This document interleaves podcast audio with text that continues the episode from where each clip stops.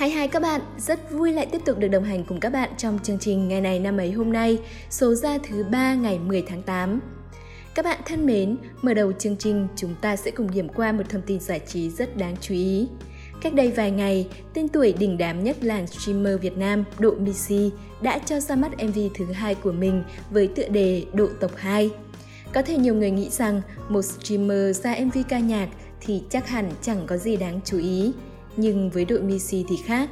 Đến hiện tại, MV của anh đã chiếm trệ ở vị trí top 1 trending YouTube Việt Nam rồi. Quá đỉnh đúng không nào? Sản phẩm này của độ Missy kết hợp cùng nhiều cái tên nổi tiếng khác là Phúc Du, Pháo và Marcel. MV chỉ với hơn 3 phút nhưng đã tóm tắt được gần như toàn bộ những dấu mốc trong sự nghiệp của độ Missy. Đó có lẽ là điều tuyệt vời nhất và cũng là điều mà độ Missy muốn gửi gắm đến khán giả qua bài hát này.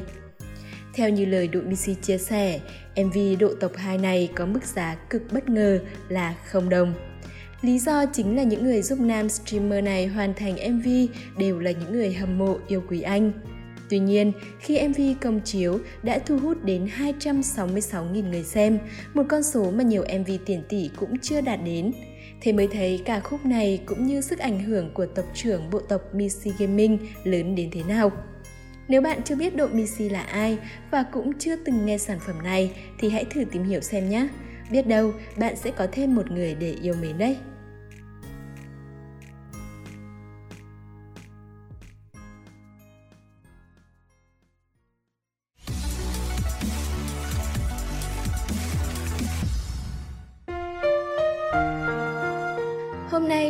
10 tháng 8, ngày thứ 222 trong năm, một ngày có số thứ tự rất đẹp đúng không nào?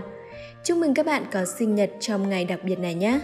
Một năm trôi qua với biết bao ký ức, mình hy vọng rằng năm qua của các bạn đã ngập tràn những kỷ niệm vui. Bạn đừng nghĩ rằng những khoảnh khắc vui vẻ, hạnh phúc nếu đã qua đi thì sẽ không còn ý nghĩa nhé. Không phải vậy đâu, bởi dù chỉ là quá khứ thôi, nhưng những khoảnh khắc ấy sẽ mãi nuôi dưỡng tâm hồn ta, cho ta niềm tin, động lực ở hiện tại và tương lai. Vậy nên, những người có nhiều ký ức đẹp đẽ là những người rất may mắn đấy. Tiếp theo chương trình sẽ là một câu danh ngôn vô cùng ý nghĩa. Người bi quan phàn nàn về gió, người lạc quan hy vọng gió sẽ thay đổi, còn người sống thực tế thì sẽ đi điều chỉnh những cánh buồm. Hình ảnh cơn gió trong câu danh ngôn chính là tượng trưng cho những khó khăn trong cuộc sống của chúng ta. Trước mỗi khó khăn, ta nên cư xử như người bi quan, người lạc quan hay người thực tế đây? Rõ ràng, câu danh ngôn đã cho ta câu trả lời. Chỉ có người thực tế mới nhanh chóng vượt qua được những khó khăn. Ai cũng biết rằng sống là không nên bi quan, nhưng chỉ có tinh thần lạc quan thôi cũng chưa đủ Người lạc quan hy vọng gió sẽ thay đổi, nhưng nếu gió mãi không đổi chiều thì sao? Lạc quan là tốt, nhưng quan trọng hơn, ta cần phải là người đủ thực tế để nhìn nhận đúng vấn đề và tìm cách giải quyết, chứ không nên chỉ ngồi trông chờ vào sự may mắn. Chỉ khi đối mặt và giải quyết triệt để, ta mới có thể hoàn toàn vượt qua khó khăn. Cách để trở thành người sống thực tế là hãy luôn dũng cảm và không trốn tránh, cũng đừng mơ mộng đến những điều đang ở quá xa vời bạn có thể mang ước mơ lớn, nhưng đồng thời cũng phải có kế hoạch thực hiện từ những bước nhỏ nhất. Khi gặp khó khăn thì hãy nghĩ ngay đến các phương án giải quyết, chứ đừng dành thời gian để trách móc, đổ lỗi. Đừng quá bi quan, khiến bạn luôn lo sợ, mệt mỏi, nhưng cũng đừng quá lạc quan đến mức mơ mộng hão huyền. Hy vọng rằng câu danh ngôn ngày hôm nay sẽ có ý nghĩa đối với bạn còn bây giờ cũng đã đến lúc chúng ta đến với phần chính trong chương trình rồi. Hãy đồng hành cùng hai MC quen thuộc và xem ngày hôm nay của những năm về trước đã có điều gì xảy ra nhé.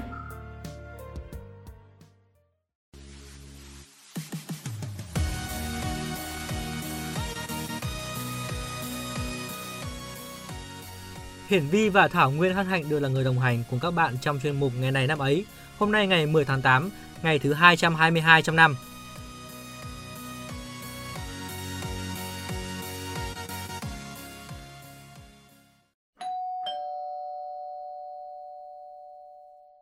Lê Hoàn, vị hoàng đế sáng lập nhà Tiền Lê nước Đại Cổ Việt, sinh ngày 10 tháng 8 năm 941.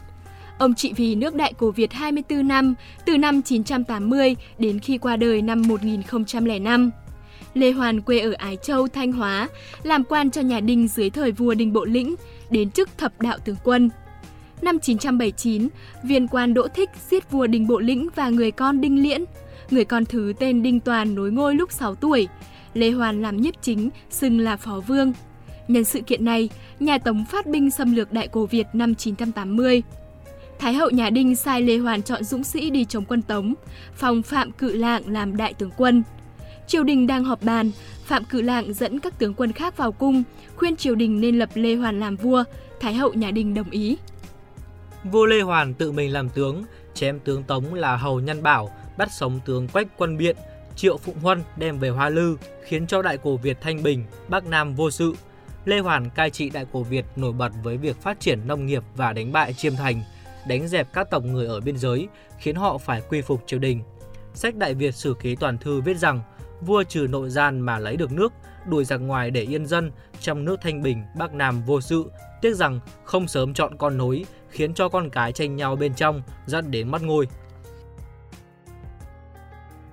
Ngày 10 tháng 8 năm 1871 là ngày sinh của nhà thơ Trần Tế Sương, hay còn được biết đến với cái tên Tú Sương. Ông thi nhiều lần nhưng chỉ đỗ tú tài và luôn sống trong cảnh thiếu thốn. Tuy vậy, ông là một nhà thơ nổi tiếng, có ảnh hưởng lớn đến nhiều nhà thơ hiện đại, như Xuân Diệu viết về ông. Ông nghe ông thàm vô mây khói, đứng lại văn chương một tú tài. Cuộc đời ngắn ngủi 37 năm của ông đã nằm gọn trong một giai đoạn bi thương nhất của đất nước. Trước lúc ông ra đời 3 năm thì 6 tỉnh Nam Kỳ mất chọn cho Pháp. Tú Sương lên 3 thì Bắc Kỳ trong đó có Nam Định bị tấn công lần thứ nhất. Tú Sương 12 tuổi, Bắc Kỳ Nam Định bị tấn công lần thứ hai và mất nốt. Hiệp ước Hắc Măng 1883, rồi Hiệp ước Paternotte 1884 thừa nhận quyền thống trị của Pháp trên đất Việt Nam. Các phong trào kháng chiến chống Pháp diễn ra sôi nổi nhưng lần lượt thất bại. Tú Sương sinh ra và lớn lên trong bối cảnh sôi sục và bi thương đó. Tú Sương lấy vợ năm 16 tuổi, vợ ông là bà Phạm Thị Mẫn.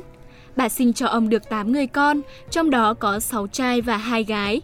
Bà Tú là một phụ nữ tiêu biểu cho phụ nữ Việt Nam xưa ở nhiều phương diện như tần tảo, thương chồng, thương con, nhẫn nại quên mình. Công việc kiếm sống cho gia đình của bà là buôn bán nhỏ. Điều đặc biệt là chính bà đã đi vào thi phẩm của ông chồng như một nhân vật điển hình hấp dẫn, đó chính là bài thơ Thương vợ nổi tiếng. Quanh năm buồn bán ở mom sông, nuôi đủ năm con với một chồng, lặn lội thần cò khi quãng vắng, eo xèo mặt nước buổi đỏ đông. Một duyên hai nợ âu đành phận, năm nắng mười mưa dám quản công, cha mẹ thói đời ăn ở bạc, có chồng hờ hững cũng như không. Tú Sương rất trân trọng vợ mình. Cuộc đời ông chỉ sống được có 37 năm, nhưng học hành thì cử đến 8 lần mới đỗ tú tài. Mọi việc ở nhà đều là một tay của bà Tú gánh vác. Chính vì vậy, ông viết về vợ như một sự tri ân. Chương trình sẽ tiếp tục với một thông tin khác cũng về lĩnh vực văn học. Nhà thơ, nhà văn, nhà soạn kịch Lưu Trọng Lư mất ngày 10 tháng 8 năm 1991. Lưu Trọng Lư là người làng Cao Lao Hạ, xã Hạ Trạch, huyện Bố Trạch, tỉnh Quảng Bình. Ông sinh trưởng trong một gia đình quan lại xuất thân nho học. Thuở nhỏ, ông học trường tỉnh, rồi học ở Huế, đến năm thứ ba tại trường Quốc học Huế và Hà Nội. Sau đó, ông bỏ học đi dạy tư, làm văn và làm báo để kiếm sống. Năm 1932, ông là một trong những nhà thơ khởi xướng và tích cực cổ vũ cho phong trào thơ mới. Sau cách mạng tháng 8 1945, ông tham gia văn hóa cứu quốc ở Huế. Những năm kháng chiến chống Pháp, ông tham gia hoạt động tuyên truyền văn nghệ ở Bình Trị Thiên và Liên khu 4. Là một trong những người tiên phong của phong trào thơ mới, những bài thơ của ông mà nhiều bài thực không phải là thơ, nghĩa là những công trình nghệ thuật, mà chính là tiếng lòng thổn thức cùng hòa theo tiếng thổn thức của lòng ta, đã góp phần khẳng định vị thế của thơ mới. Hình ảnh con nai vàng ngơ ngác đạp trên lá vàng khô trong bài thơ Tiếng Thu, hay hình ảnh người mẹ với nét cười đen nhánh sau tay áo trong nắng trưa hè trước dậu thưa trong bài thơ Nắng mới đã trở thành những biểu tượng vượt thời gian. Các bạn thính giả thân mến, hôm nay là ngày vì nạn nhân chất độc màu da cam ở nước ta. Việc quân đội Mỹ phun giải hơn 80 triệu lít chất độc hóa học, trong đó có 61% là chất da cam, xuống gần 26.000 thôn bản với diện tích hơn 3 triệu hecta ở Việt Nam đã gây ra những hậu quả nặng nề và lâu dài. Chất độc da cam đã tác động xấu, lâu dài tới môi trường, hệ sinh thái và sức khỏe con người, khiến 4,8 triệu người Việt Nam bị phơi nhiễm, hàng trăm nghìn nạn nhân đã chết hoặc đang vật lộn với khổ đau, bệnh tật hiểm nghèo. Trong những năm qua, Đảng, Nhà nước ta luôn quan tâm, lãnh đạo, chỉ đạo, có nhiều chủ trương, chính sách giải quyết hậu quả chất độc da cam. Hàng năm, nhà nước đã dành hơn 10.000 tỷ đồng để trợ cấp hàng tháng, chăm sóc sức khỏe, hồi phục chức năng cho nạn nhân, hỗ trợ những vùng đặc biệt khó khăn do bị ảnh hưởng nặng nề của chất độc da cam. Hiện Việt Nam vẫn đang trong cuộc đấu tranh đòi công lý cho các nạn nhân nhiễm chất độc da cam với phong trào quốc tế lên án chiến tranh, ngăn chặn việc sản xuất và sử dụng vũ khí giết người hàng loạt, bảo vệ hòa bình, bảo vệ quyền sống của con người. Tiếp tục chương trình sẽ là những sự kiện diễn ra trên thế giới.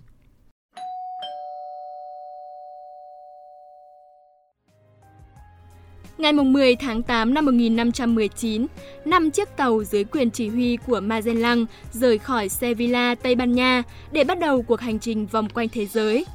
Chuyến hải hành trong khoảng thời gian từ năm 1519 đến năm 1522 của Magellan đã đi vào lịch sử như là chuyến đi đầu tiên bằng đường biển của con người từ Đại Tây Dương đến Thái Bình Dương và là chuyến đi đầu tiên băng qua Thái Bình Dương. Chuyến đi này cũng đánh dấu sự kiện con người lần đầu tiên đi vòng quanh trái đất thành công.